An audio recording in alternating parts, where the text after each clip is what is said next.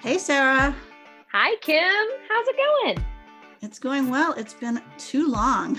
I know it has been quite a long time. it's Um, just been busy. It has been. And, uh, but we are diving in like with an awesome episode because we have Laura Hilliger here. Hello, Laura. Hello. Hi, Kim. Hi, Hi, Sarah. Thank you Thanks so much, for having me joining on. Oh, we're so excited. Yeah. So why don't you, do you mind introducing yourself, telling us a little bit about yourself? Sure. Hi, everyone. My name is Laura Hilliger. I am a director at We Are Open Cooperative. I've been working sort of in the space between nonprofits and technology uh, most of my career, but I have a background in education. So I've done quite a bit with educational nonprofits, educational programming, and earlier in my career, uh, quite a bit with schools uh, and, edu- and like tech literacy, web literacy, these kinds of topics and themes. I'm calling in from Germany at the moment. And I don't know what else I should say about myself. I guess you'll hear quite a bit in the next half an hour or so. Yes. Can you tell us a little bit about what you're doing in Germany and how you landed in Germany? That's Yeah, sure. I used to live in the Bay Area uh, where I met my partner, and my partner is German. We were both working at tech, uh, at tech, in tech. Uh, in the early 2000s, uh, running all over the Bay Area. Uh, I was teaching at UC Berkeley. Uh, I was doing a bunch of educational programming that's um, sort of between education and tech at the Bay Area Video Coalition, teaching some classes at various little um, kind of tech focused startups. Uh, I got to teach a class at Pixar once. That was super awesome. And I was I was just doing software training and helping people who were not necessarily webby internet kind of people uh, how they could think about some of the projects they were doing with a multimedia component. And yeah, and I came to Germany because I always wanted to live in Europe. And my partner, as I said, is German. And so we intended to come for a year, and that was 14 years ago. so, good review for Germany.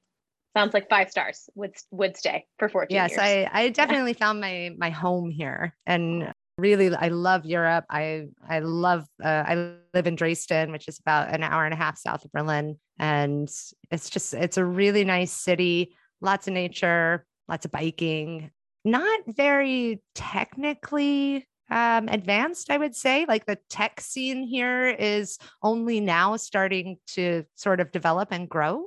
Uh, which is really interesting. Um, and you know, throughout my career, it's been kind of nice to live in a city that isn't just completely inundated with tech. You know, it's, Yeah, well, it's more especially if, analog. if you were in uh, the Bay Area, that was sort of the opposite end of the spectrum for sure. what a exactly. change. Yeah. yeah, Yeah, yeah, yeah. I don't know if you remember, but you and I met back in 2013. Um, you were le- leading a hack jam session, and I was just starting to become an educator. So I actually came from tech and was yeah just founded Tech Girls and was trying to find my way of what you know how was I going to help entice more girls and women into computer science and coding. And uh, I remember you just had a big impact on me because. I was not comfortable with this idea of hacking and um, you know doing things on the fly. And after your session, I was just like, oh my god, I have to do this all the time. I have to get out of my comfort zone all the time. Um, so thank oh, you. It warms my heart. Thank you. Well, that's really nice to hear. Yeah, I um, don't remember the specific hack jam, I have to admit, uh, or where it was in the world. Where were we? in Philadelphia, In Philadelphia. and Chad was there. I don't know if that helps, but he he he is the one who introduced us.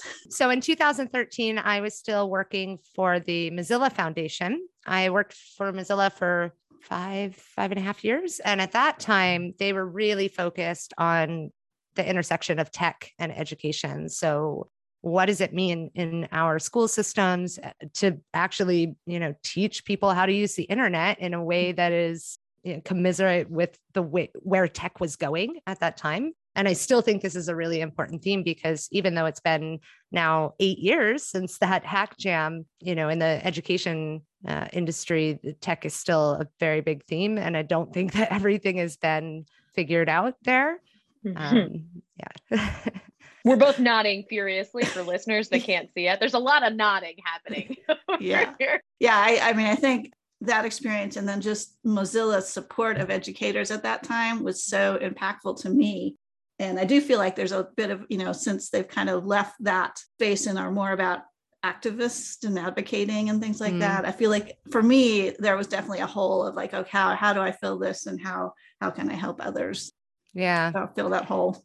Yeah, they uh, Mozilla definitely took a turn several years ago, I guess, um, focusing specifically on tech advocacy and helping people understand some of the issues around technology as opposed to earlier when when I back when I was at Mozilla, um, it was really focused on the education system.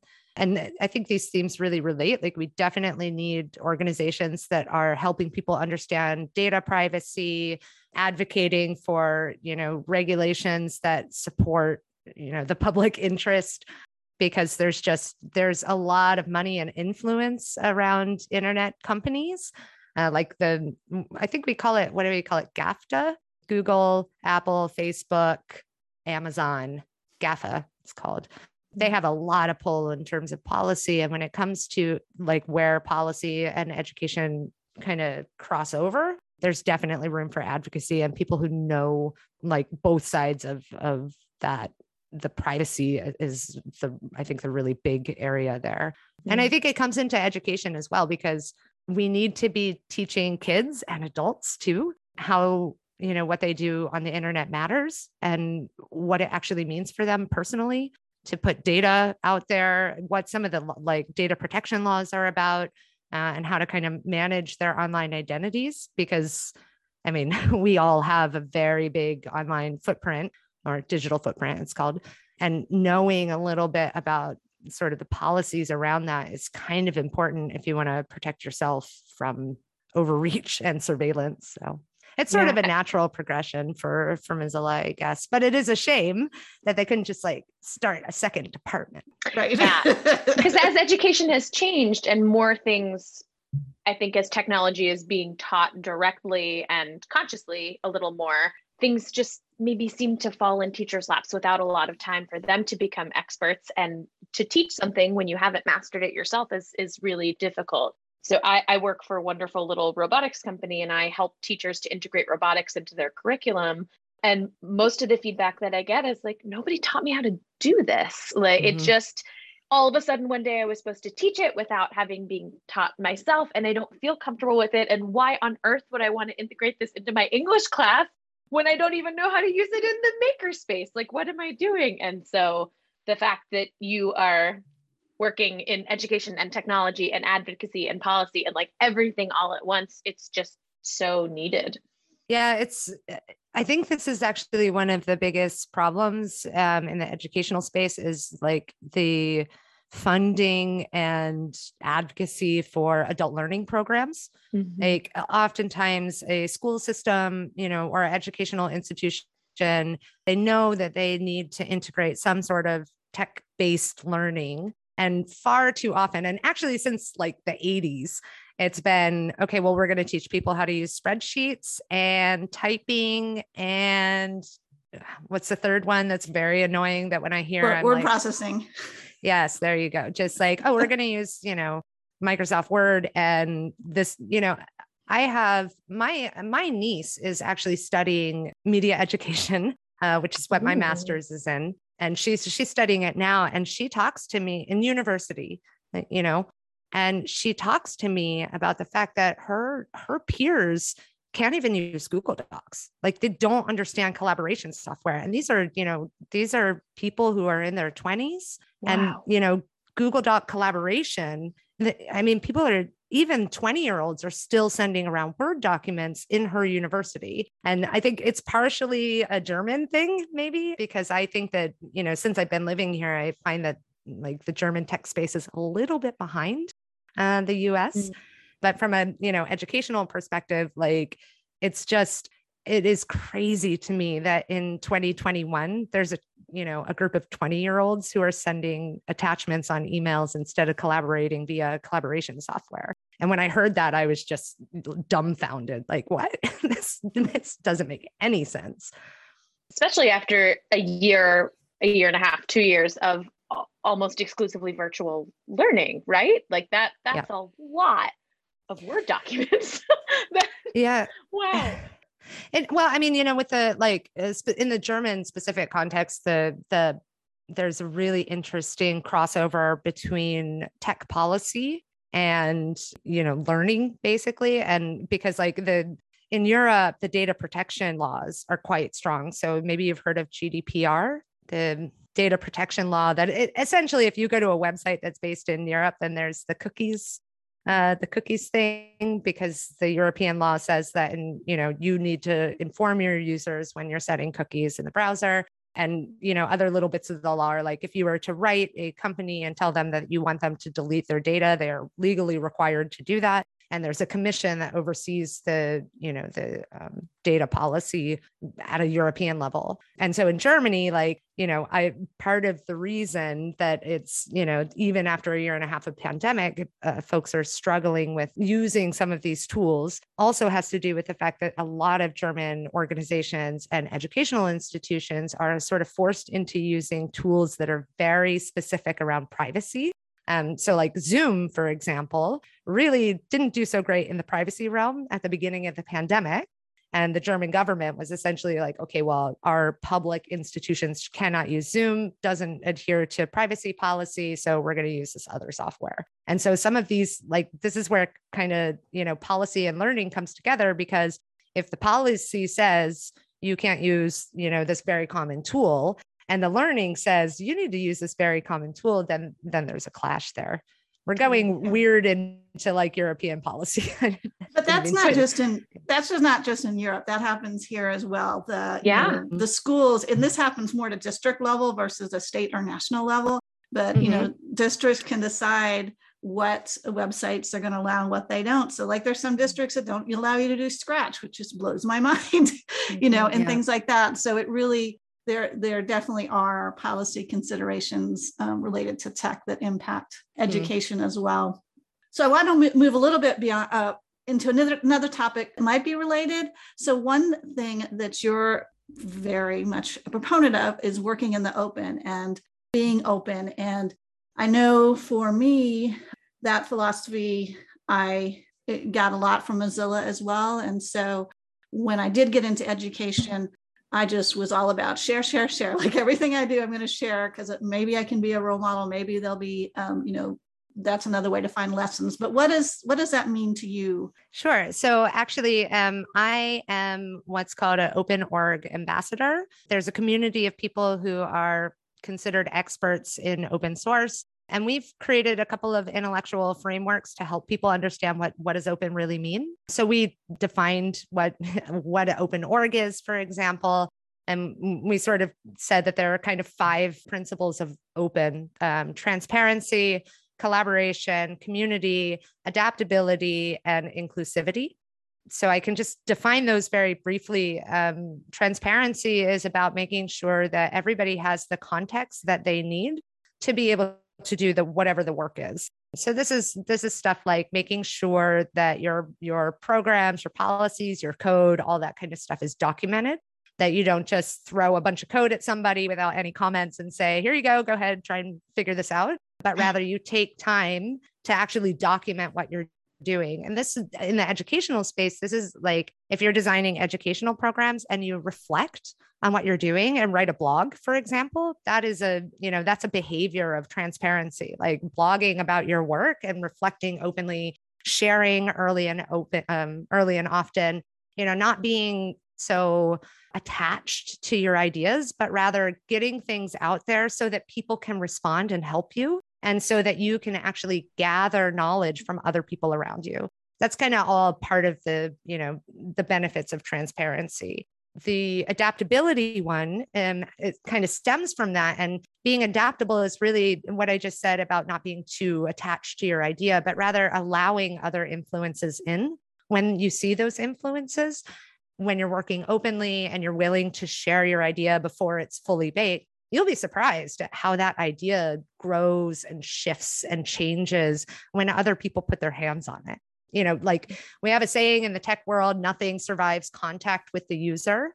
and i think that this you know this this works for programmatic design curriculum design you know any any sort of intellectual labor that you're putting out there as soon as you put it in front of some someone they're going to have a different perspective because we mm-hmm. all do and being adaptable means hearing those perspectives and you know acknowledging them working them in you know and trying to make the the end product better whatever that product is. If it's a uh, I say product and then i always feel like i need to clarify because in the tech world a product is like a software product. But i mean any kind of uh, program design curriculum design whatever product. I just did air quotes for listeners. We need like a bell. Ding yeah. air quotes. Ding, air quotes. Oh that would be a cool we should uh little soundboard all right all right i'm gonna i'm gonna look for it i'm gonna look for a sound effect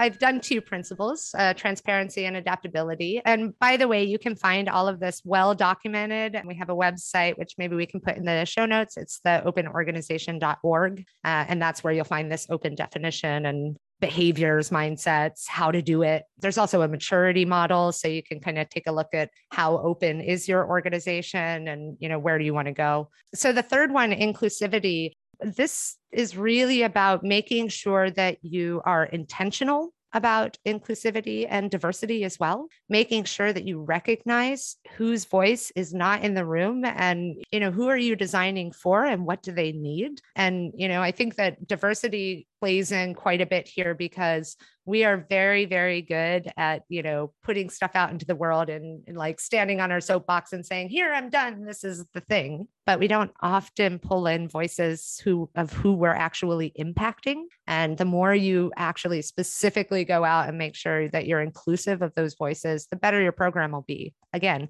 we all have different perspectives and we need to if we want to be inclusive then we need to invite people in because diversity and inclusivity is intentional. It doesn't just happen. Uh, you have to you know you have to do it. Collaboration is uh, the fourth principle. These are not in any sort of order. I've just i'm just saying four. they're all quite equal in importance because eh, i mean the, the theory is is that if you have a community that adheres to these five principles then the community is healthy. There's a healthy mm-hmm. culture. Mm-hmm. people feel valued. People feel motivated. The work is better. But i always forget which order we wrote them in. So i just i keep saying four and five so that i remember which one i'm on so the fourth one, co- collaboration. Uh, I don't think I really need to explain this one. It's really just the idea that you are open to collaboration and you're, you know, you allow people into your world and your work. And, you know, sometimes it gets heated because people have different opinions, or, you know, sometimes somebody has to make a decision. That's completely natural and normal. But the only way that you can do it is if you actually collaborate with people to see what is the right decision for our community or for this piece of work. And then the last one, community, is like all of the others create community and an open an open project an open organization. It has this culture of both input and output and people are invited to connect to each other you know? I think the big thing about open work is like successful open source projects or open projects have a healthy community. And all of these these principles are uh, there are processes and ideas in place to help that community be healthy. And you know if you if you have the other four and there's no community then you're then something is wrong. There's something to mm. look at there. It seems like something that could be applied to the classroom at a school level at a district level. All these five factors are, are really something great to look at and see mm-hmm. where you are a huge part of my career is contextualizing open work for individual industries. And, you know, the tech world uses terminology that maybe doesn't translate like open source for example if you say open source you know people think it's about code you know mm-hmm. and it's not like when i say open source work I'm not thinking about just code. I'm also thinking about, you know, being able to trace a decision back to, you know, the meeting notes where it happened, whether I was in that meeting or not. You know, being able to go back to the source of a decision or the the source of a program and really understanding these people who are attributed here and this program design they were so involved in the creation of it that I can go and pick their brains and I can go and learn from them and or maybe I have some feedback that I want to give them and being able to track the thing back to the person that you want to talk to. That's kind of what I mean when I say open source work. I have a question, but I think it's going to lead us down another road. So feel free to feel free to say this is not the time for that. But the idea of open source seems from the outside as though it would clash with intellectual property and proprietary mm-hmm. privacy. So if anybody can trace back the source of your ideas, then arguably they could steal your ideas or your mm-hmm. your patented brainstorming model that allows you to be the the innovation setter. Do you bump up against that a lot? All the time. And the thing is is I really truly believe that that mindset is outmoded, outdated and does not belong in our modern world. Yeah, uh, limiting. It is limiting. You don't get the best out of you know if you if you hide in the corner and protect your thing and then bring it out and show it to the world and everybody hates it then you just wasted all of your time in the corner. You know you can make better work by collaborating with people from the get-go. I do not believe that intellectual property is i don't think it's right for our world you know like uh, the fact that the vaccine has an ip on it i am not going to be very negative right now, but I hate it and it makes me very angry. Um, it's not, you know, it's it's silly. And the open source world has proven time and time again that working openly can be profitable, that it can grow big. There are multi-billion dollar tech companies that run on open you know open open source software runs most of the tech industry and uh, like working openly has never been anything but beneficial for me personally but also for all of the organizations that i've ever convinced to work a little bit more openly. They see the benefits of it as soon as they try it I think that mindset of we have to protect our ideas or somebody will steal them is I think it's a, you know, industrial revolution idea and we don't live in the industrial revolution anymore. We're past that. I think it's also a level of comfort and fear, right? Because mm-hmm. when you're open, you're putting yourself out there for the good and the bad, right? Yeah. Mm-hmm. And hopefully, you know, when people start doing that and, and are working collaboratively, then it's constructive, but it doesn't, it's not always constructive. And so I mm-hmm. think there's, especially I'm thinking in education system, you know, teachers are often silos in their classrooms nobody's watching them except the students you know that the idea of sharing beyond that um, can be intimidating so what mm-hmm what might be like a first step that you would recommend to anybody who wants to start working more open? You know, especially for the educators who are listening to this, I think you know finding your crew in the internet and finding a sort of a safe space to to start to step out of your shadow and to start little by little trying to work more openly i think you know be open with your friends first kind of. And you know i think it's really important to understand that openness is not a binary. Uh, it's not you're opened or you're closed. I think you know there's there's degrees and there are reasons that some things can't be open. So you know for as an example i've been working with greenpeace international for 6 years or so now. And you know they really want to be a more open organization. They started as an open organization uh, back in the 70s their you know their origin story was one of a bunch of people who were massively open. And it was a time before internet but they put everything out there. And and they created real change by actually being as open as they were. They you know they they were part of the reason that the environmental movement started to move. You know but greenpeace and what they do in the world and some of their campaigns they can't be open with all of the details because there's you know they it could be damaging to them, to their activists, to them as an organization, et cetera. Right. So they want to be a more open organization, but they also have to manage the risk. And, you know, so I think it's important to understand it's not a binary and that as people, you know, as people get started with it, you know, you have to check your own feeling as well. There is a bit of a, you know, a sort of like trust and confidence thing about openness where you, you do need to step over your own shadow and you do need to be aware of the things that society has taught you that aren't mm. maybe true. Because you know we live in a patriarchal capitalistic society and that's not necessarily who we are in our nature. It's not necessarily the nature of human beings that we're living in this this societal structure and so you know i think yeah i think it's a lot about self growth being able to mm-hmm. to kind of break out and i would say you know if you get negative reactions like just remember you know, one negative reaction has more weight to your limbic lizard brain than a hundred positive reactions. You know, I remember every time somebody was negative by, about my work, but you know, the number of times people are, are were positive, like I've got one, and it was at the beginning of this episode when Kim said that I made a big impression on her and was positive. You know, so mm-hmm. yeah. You got to overcome that lizard brain stuff. It really is not useful today. We're we're due yeah. for evolution yeah yeah and i'm thinking specifically on, so many levels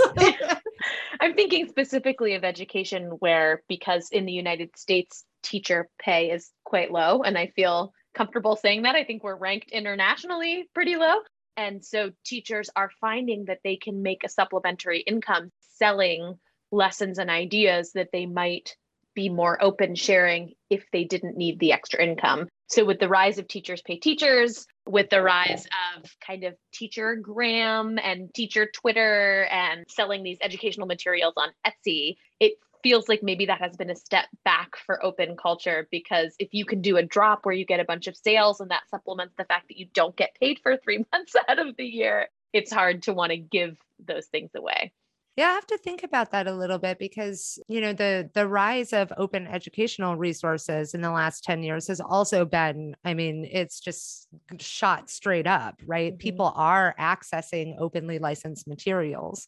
I think the the mechanism of capital within the open ecosystem is very different than the mechanism of capital in you know like in regular regular capitalistic uh, structures. Because in the world of open the more open you are the more you talk about your work the more people see you and the more people come to you to ask you to repeat things which you know generates leads generates business. You know part of the reason that, that we are open co-op actually is you know a functional place for me to work is because we are able to you know earn our livings by helping people understand the benefits of open. And the reason that we're able to do that is because they you know when people google me they're like oh wow look at all this stuff.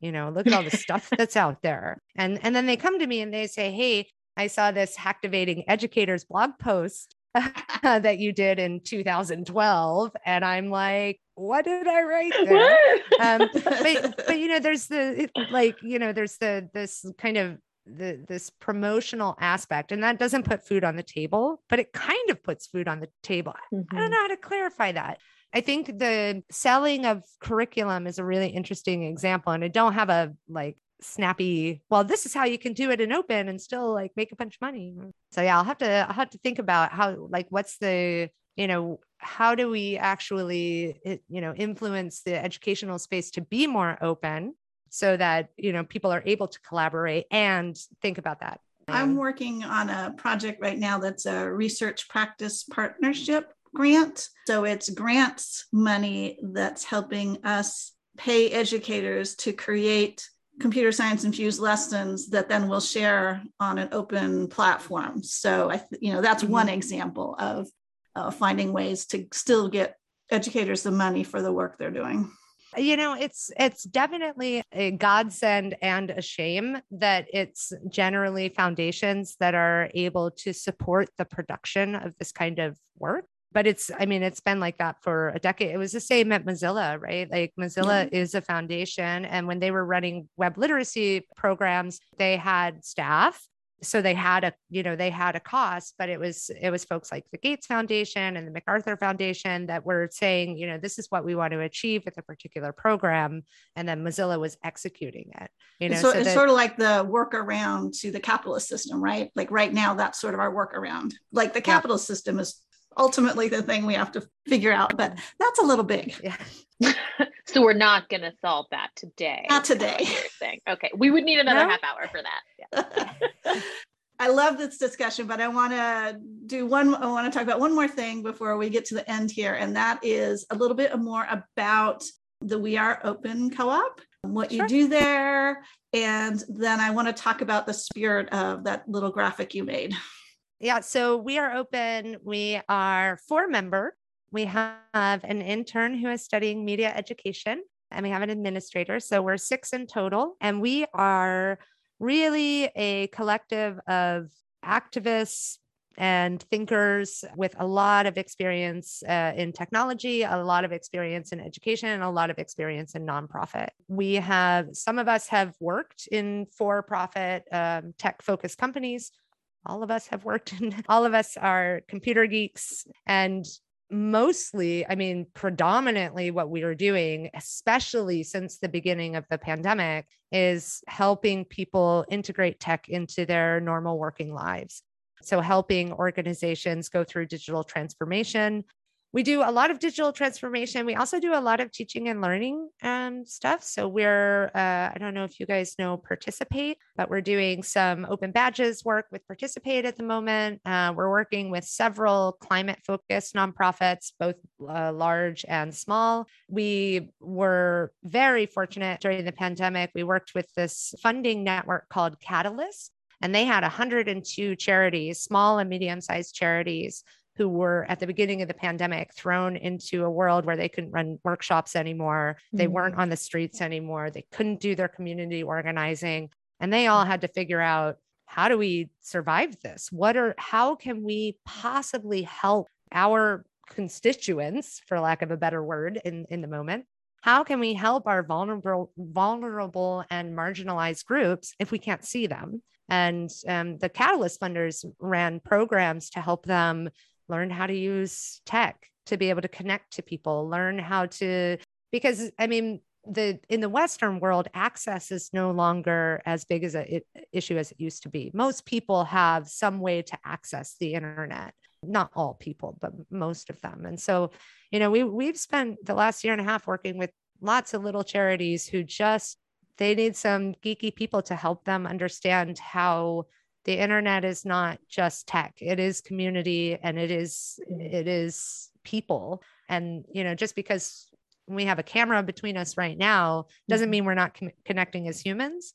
And you know from an educational perspective like helping folks who work in charities and educators learn how to use tech and still get that human connection it's not the same. You know it's not the same as being in the same room of course not but it does have value and it is helpful. So yeah so sorry going off on a little tangent there. Um, yeah so the co-op we work sort of at that level really the space between technology and nonprofit and helping people use digital tools teaching people about openness and you know also creative participatory methodologies to to get stuff done trying to make their work fun and get rid of some of the you know social and cultural norms that we have around work because we're living in a very interesting time when work is knowledge based as opposed to, to so you have this graphic that's the spirit of and uh, let's see it's what you should do in the middle and it's what brings you joy what are you good at and what is the work that needs doing. Yeah so this is on our wiki. So we are open. Cooperative is open. Surprise. Um, and so So we have a blog, we have a wiki, our internal policies are documented on the public internet for everybody to see. You're very welcome to comment on them. Uh, it's wiki.weareopen.coop. And Kim is referring to a page we actually just posted what sometime in the early summer. Um, mm-hmm. We've been talking a lot about the kind of work that we want to do and the kind of people that we want to work with. And, you know, we have some strong opinions about things we do not want to do the impact that we want to have on the world is you know we want to we want to push us towards the future and not mm-hmm. towards the past. Yeah. And you know if if i wake up in the morning and i read the news i think there's a lot of people that are clinging on to the past. And i think that that is creating a lot of conflict in our world. And i you know i want to fight against that. And so this page is is really it's kind of a commitment to ourselves that you know we want to do good art uh, good art too but also good work um, and and we're just talking about you know some of our climate policies and this graphic what brings what brings you joy well you know, for me and for everybody at the co op, like we really enjoy connecting with people. We really enjoy being helpful to other people. We enjoy, you know, getting into the weeds of a, a organization or a program or a nonprofit or whatever, and, you know, finding ways that we can make their lives easier, more efficient with some of our techie skills. It's fun and it brings us joy we're also quite good at that. Uh, not to toot our own horns or anything. I just looked at the other Toot question. I was Toot, like, toot. "Oh." We're always Um, trying to get women to to toot their own horns a little more. So thank you for for leading by example. You are allowed to be talk about how you're good at It's- things. it's still Yeah. really uncomfortable though. Like I know, and thank you for for reminding me. But it's so hard. Yeah. You know, I I'm going to toot my own horn again. In 2020, I won the Women in IT Digital Leader of the Year award. Um, yeah. And I never tell anybody. And the fact I just said it is only because you told me to toot my own horn. And I feel Oh really awkward now. gosh, But Get it on a patch, sew it on all your jackets. Like so curious. I never tell anybody. Yeah. But I know when she won that, I'm like, I know her. thank you. I was totally floored. I don't I was not expecting it. When they announced my name, I didn't hear it. And I had like, you know, food in my mouth. I was like, what? Oh yeah. Yeah. So what so what we're good at, like what brings us joy is connecting with people and helping them. Uh, what we're good at is like the techie kind of stuff. Um, I'm, you know, I'm really good at seeing systems and seeing like complex ecosystems and being able to help people understand a 10,000 foot view and also, you know, some of the practicalities around how do we actually get to this vision that's, you know, three, five years in the future. And, you know, the smaller tech skills come in really handy. Like, you know, I my bachelor's was in multimedia design and animation. So the fact that I can I'm not very good at design, honestly, like I'm really not. But the fact that I have a little aesthetic sense, that's very helpful. Um, and then the last part of this circle or this graphic is what is the work that needs doing? Um, and underneath the example is climate and justice solutions. And that's, you know, I work predominantly in the social space. I, I care very deeply about climate and anything social justice. I think education is a social justice issue. I think, you know, I think policy stuff, so data policy, tech activist stuff, this is also, you know, a justice issue in the end. And and I'm quite keen to hopefully in my lifetime live in a world where some of the stuff that we have to deal with just doesn't exist anymore. Some of Yeah, the it is a, it is a long it is a, it is a long slog though Yeah. and i and i feel like just when we you know make some progress then we also go backwards so yeah. Mhm. uh, but i That's true. love this gra- i think this graphic is just an excellent for anybody who's just like especially coming out of the pandemic and you know Oh yeah. our headspace is not always great um, if you need a reminder of what you should be doing i think this is a great a great. Or you're looking for a new direction. Like what a Yes. great roadmap. Yeah. Yes because often you'll end up focused on one circle or only two and it really these three paint the whole picture if you want a job that fulfills you in multiple different ways well i mean are- i could ask you a thousand more questions but- agreed but we are running out of time. Sarah, do you have any final?